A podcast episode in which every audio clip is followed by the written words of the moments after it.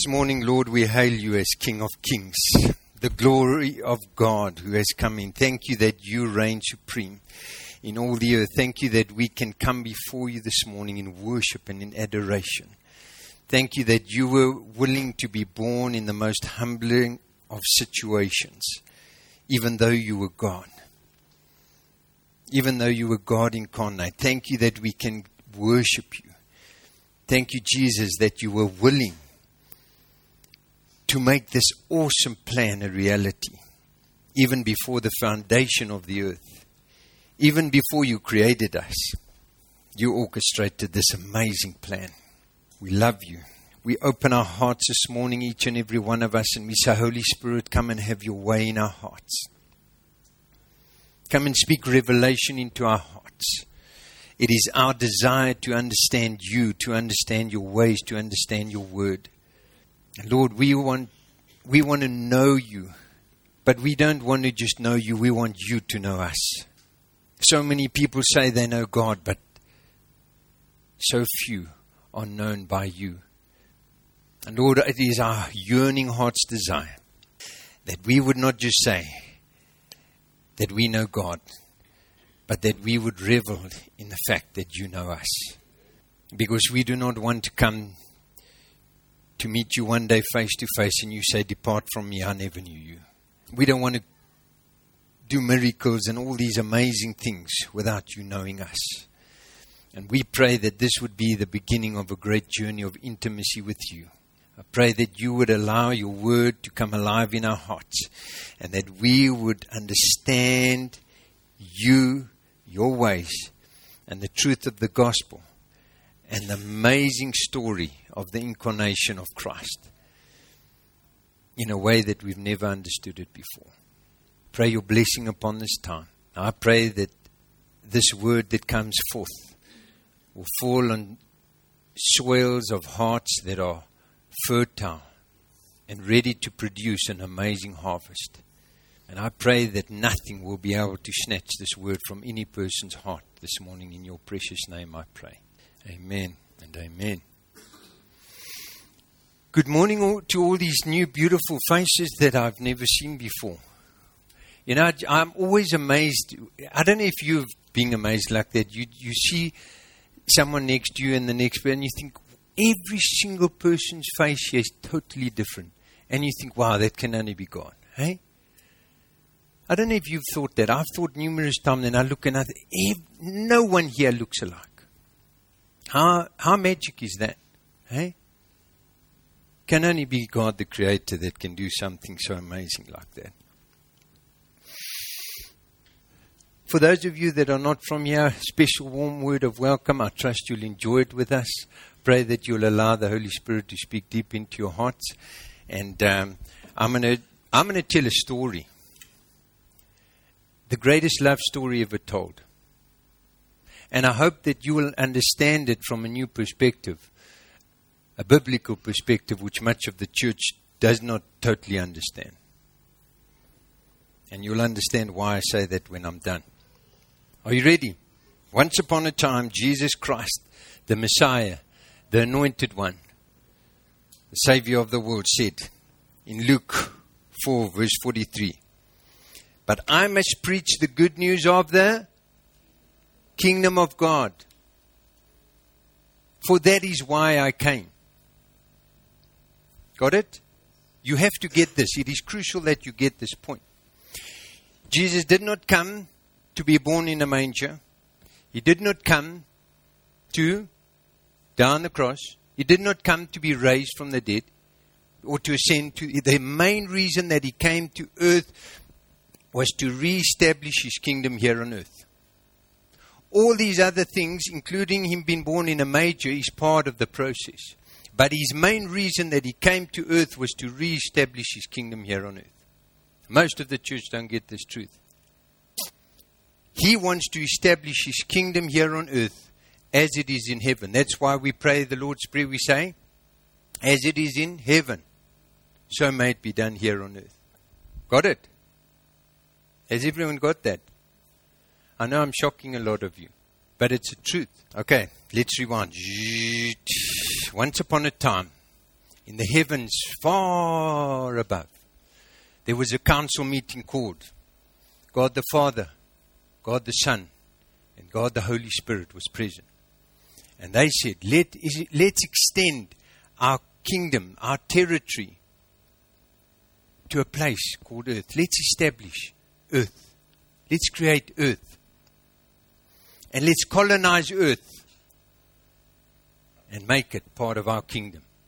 If you don't believe me, read with me, please. Proverbs 3, verse 19. By wisdom the Lord said, the Lord laid the earth's foundation. By understanding, he set the heavens in place. And he established the uh, heavens and the earth, and then he placed mankind here on earth. We read in Genesis 1, verse 23, it says, Let us make man in our image, in our likeness, and let them rule, rule over the fish of the sea and the birds of the air, over the livestock and over all the earth, over all the creatures that move along the ground. And they said, Come, let's colonize earth. And while they were sitting there in this council meeting, the father said, But there's a problem. I see a spanner coming in and destroying what we are desiring the establishing the establishment of our kingdom on earth. So the Holy Spirit no, said, No problem. You, we are the great solvers of all problems. And they all said, Amen. And the Father said, For us to solve this problem, we'll have to send the Son. And the Son said, So be it. Amen. Let's go on with the plan. Let's not deter, that, deter us from this creation process that we want to bring about the establishment of the kingdom on earth. Because remember, a thousand years is like a day with the Lord. And before the foundation of the earth, hello, He made a way. The tragedy and the problem was that God creates man in His image and in His likeness. Okay? He created man in His image and in His likeness. And He said, and let who rule over the, the earth? Who? Them. He did not say let us. He said let them. He said, Let mankind rule over the earth. Very important point for you to understand. You see, because for you to have authority here on earth, you have to have a body. Without a body, you as a spiritual being here on earth are illegal. what was taking place was Lucifer was in heaven and he want, he was the chief worshipper. He was the head of the department of worship. That's why you have even in this day and age a lot of friction when it comes to hello. Okay? And he's in heaven and he wants to receive the worship. And God said that cannot be. And he was chucked out of heaven. Isaiah 14, verse 12 says, How you, how you are fallen from heaven, O Lucifer, son of the morning how you are cut down to the ground, you who weaken the nations. Did he weaken the nations? Luke 10, verse 18, he replied, I saw Satan fall like lightning from heaven. That's in Luke 10, verse 18. Satan fell from heaven. And what does he do? He comes to earth as a spiritual being. But for him to operate with any form of authority here on earth, he has to have a body.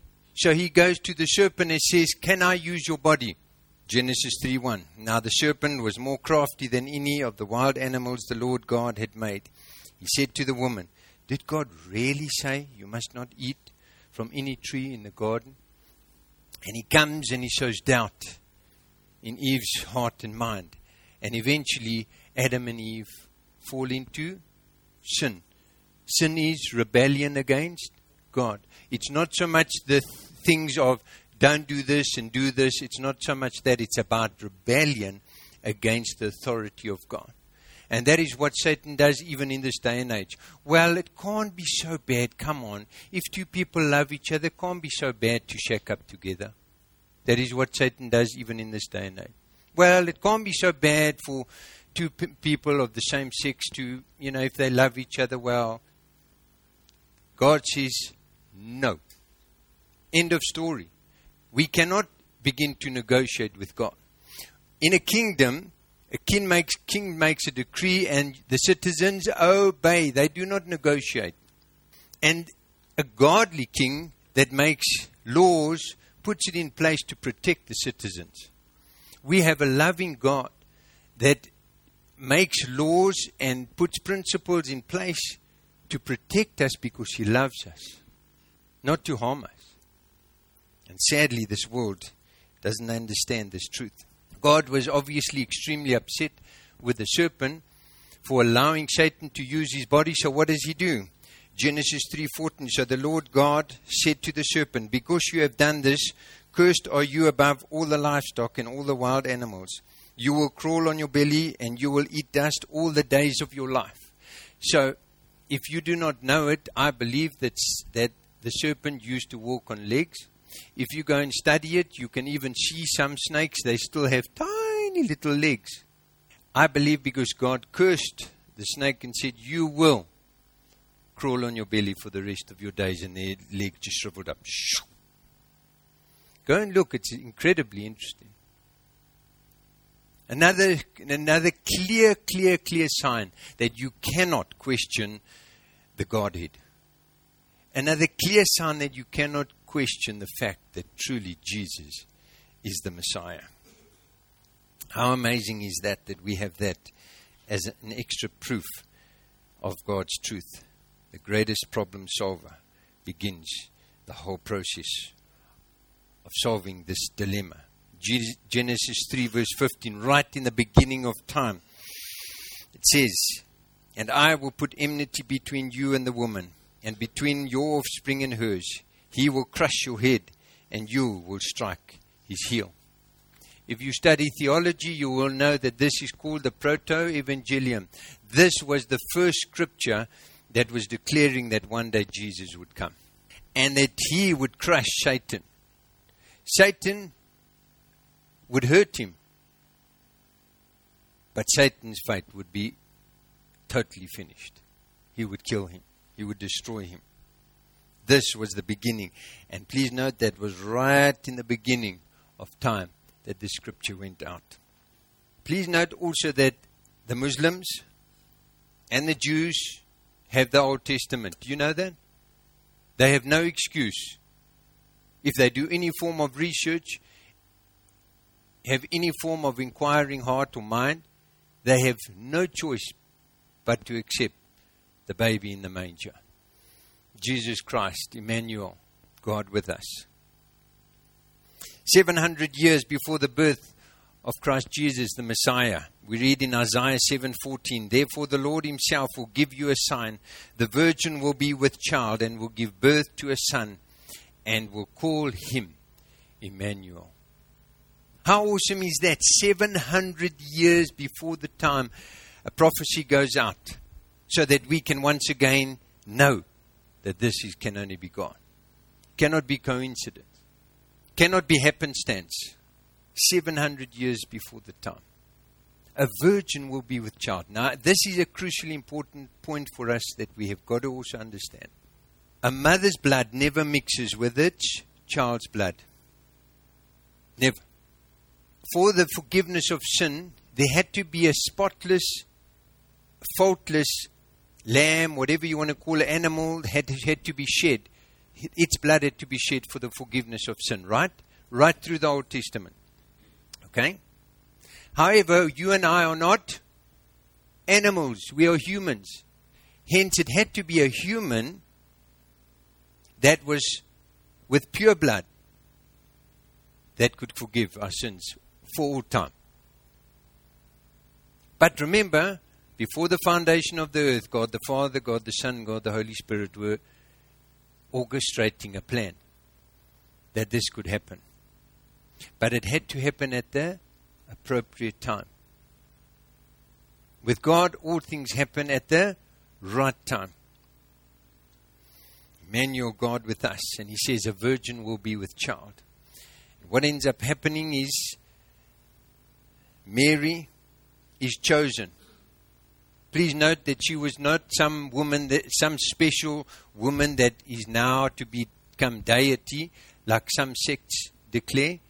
She was just a woman chosen by God. She was just a woman, the vessel, the incubator that was chosen by God. And the Holy Spirit overshadowed her. In other words, no man had any involvement and could not have, otherwise she would have, he would have impure blood. And hence, Mary fed the baby, but never affected the blood. That is why the blood of Jesus is pure and can take away the sins of the world. 1 Peter 1, verse 19 to 20 says, But with the precious blood of Christ, a lamb without blemish or defect, he was chosen before when the creation of the world, before even the world began.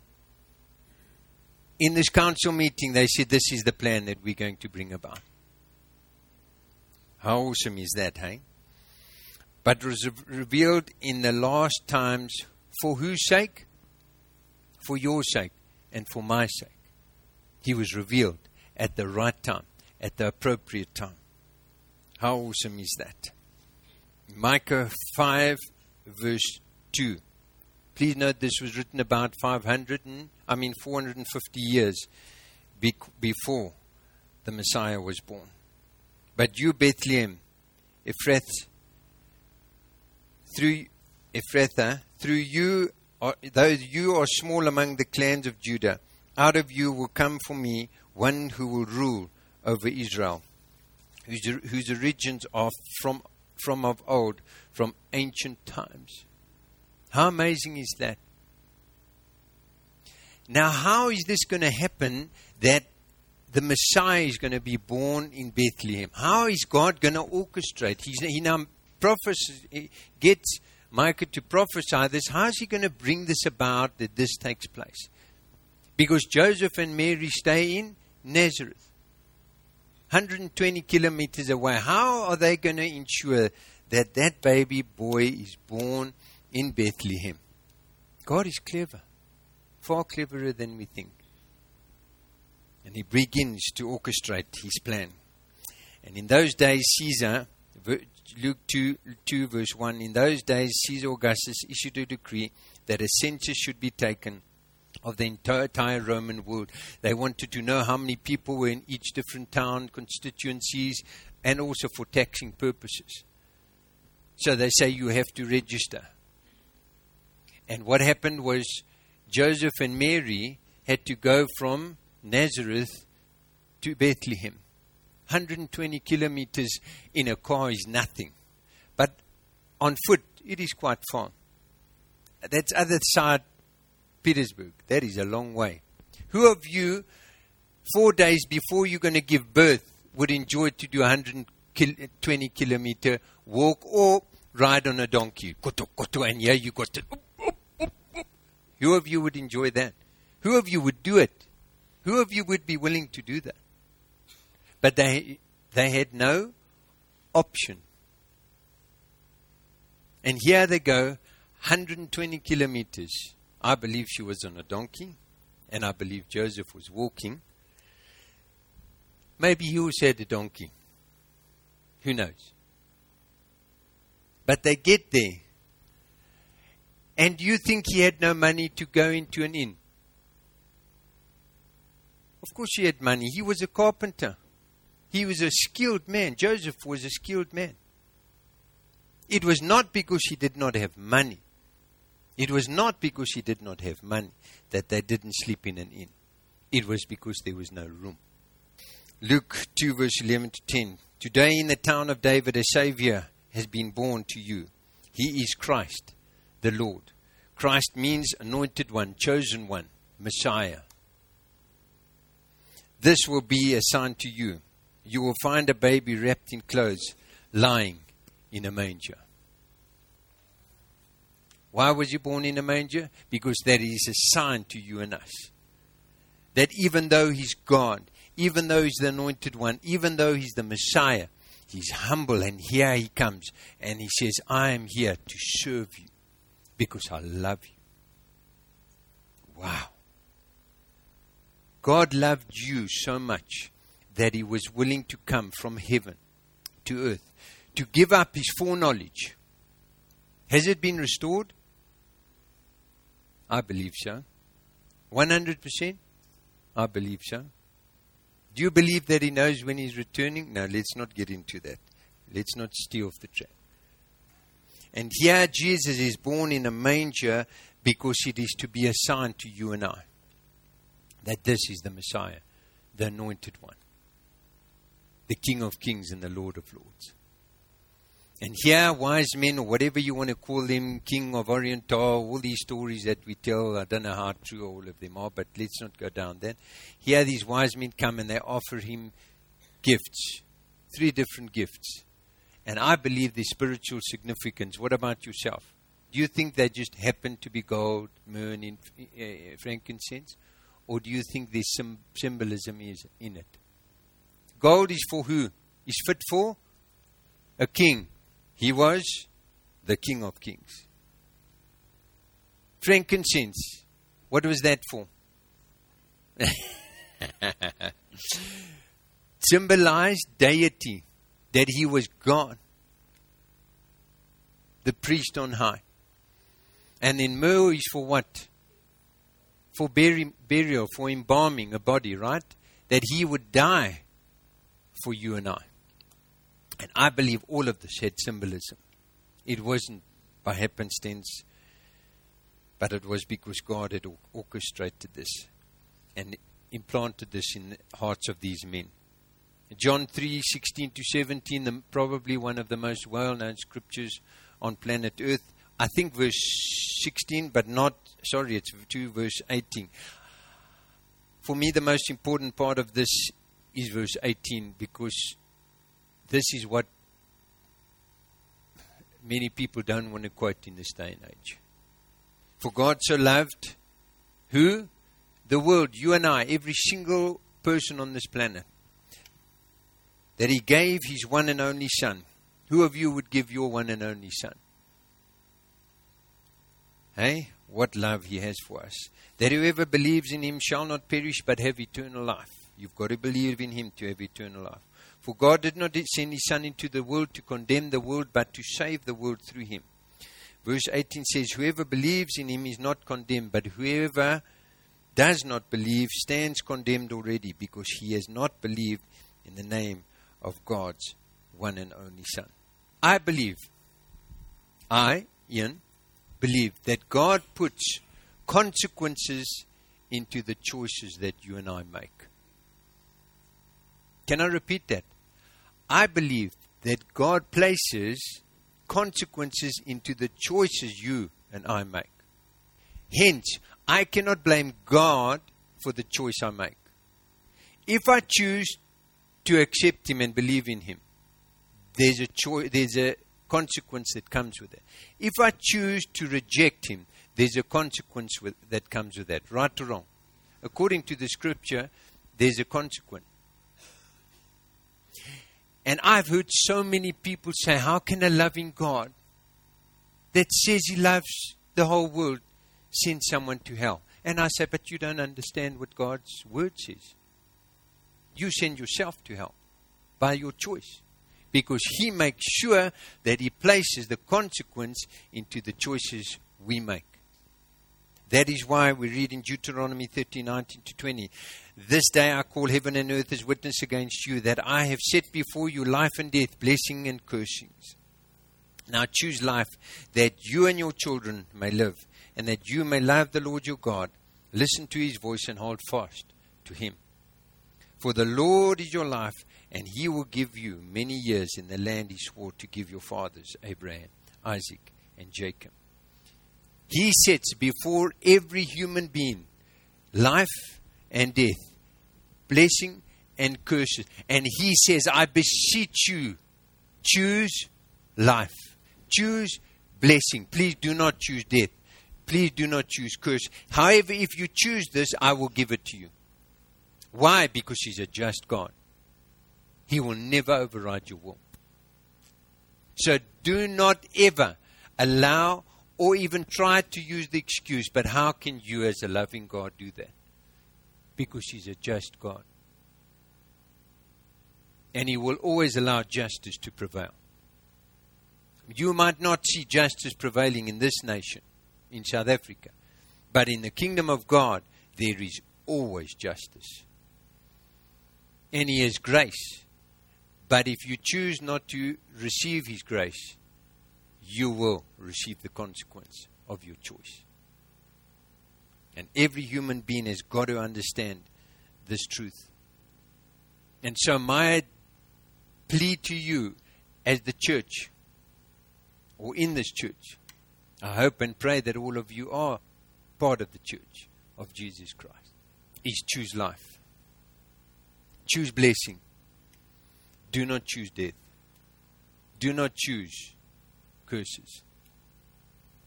Choose the baby that was born in a manger for the very sole purpose of establishing his kingdom on earth by purchasing you and your life with his blood so that you can come into right relationship with the Father once again and love him and serve him eternally. Do you know that there were literally 300 over 300 prophecies fulfilled in Jesus' lifetime? So this world has no excuse anymore. With the, with the age of the internet, no man has any excuse. If you have Wi Fi, we're a privileged nation. Many of us, most of us here have Wi Fi or access to it. Even if you don't use it, you have the ability to acquire it. If you don't come here, I'll give you free Wi Fi access to the church's Wi Fi, and you can do the, all the research you want till you're blue in the face and you will see that God is who He says He is. And Jesus truly is the Messiah, Emmanuel, God with us. Isaiah 9, verse 6 in closing. For to us a child is born. Please note this is in the Old Testament, even in the Quran. So this is for Jews, Muslims, every person on the planet.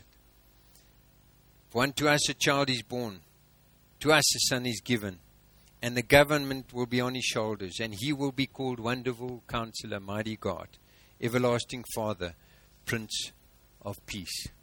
There is one question to ask every person on this planet, and that is do you choose to believe in him?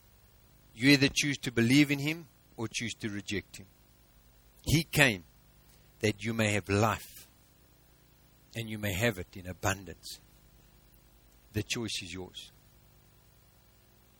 He cannot do more than what He's done. He's sitting at the right hand of the Father, interceding right now for you and for your soul. And He beseeches you choose life, not death. He cannot do more than what He's done. And I want to encourage you, those of you that are part of God's kingdom and have said, Yes, I choose to believe to make this truth known around the world. We have the truth.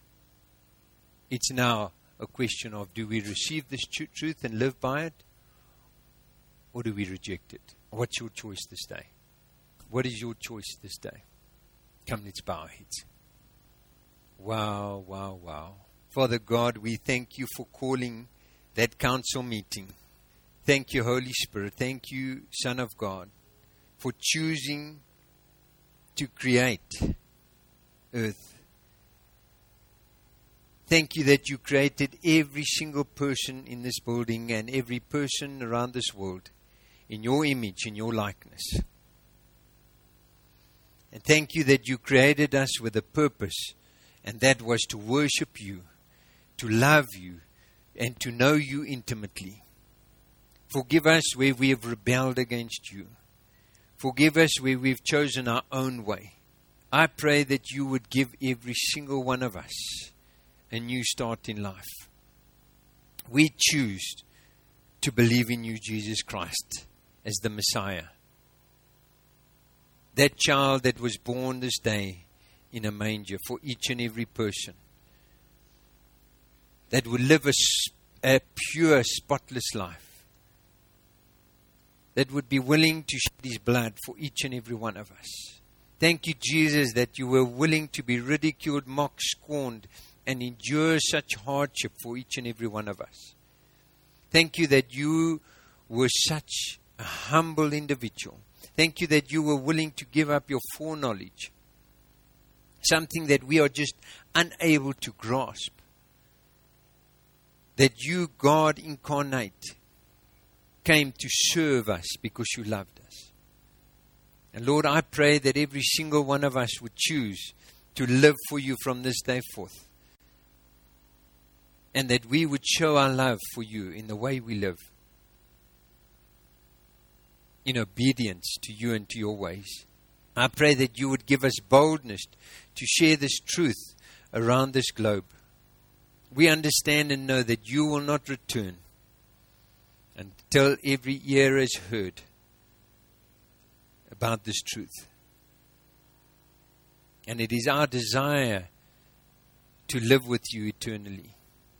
But until such time, would you use us as your ambassadors, as your citizens of the kingdom of God here on earth? And would we be would you find us faithful in establishing your kingdom here on earth as it is in heaven? As you prayed, Lord Jesus. Thank you for that amazing mandate, that calling that you've placed on every one of our lives. I pray that one day when you see us face to face, you will look at us, and every one of us, you will be able to say, My good and faithful servant. What a privilege it is to be a servant in your house. Lord, we pray that every single one of us would choose life and not death. That we would choose you, the Savior of this world. Jesus Christ, the Messiah, the Anointed One, the called out one. God with us. We love you. We appreciate you. We thank you for not giving up on us. Thank you that you are the ultimate problem solver. Thank you that you made a way that we can get into right relationship with you again. And we choose to have right relationship with you. Grow us and mature us. And may your church in South Africa and around this world rise up and be counted for such a time as this. In your precious name we pray. Amen and amen.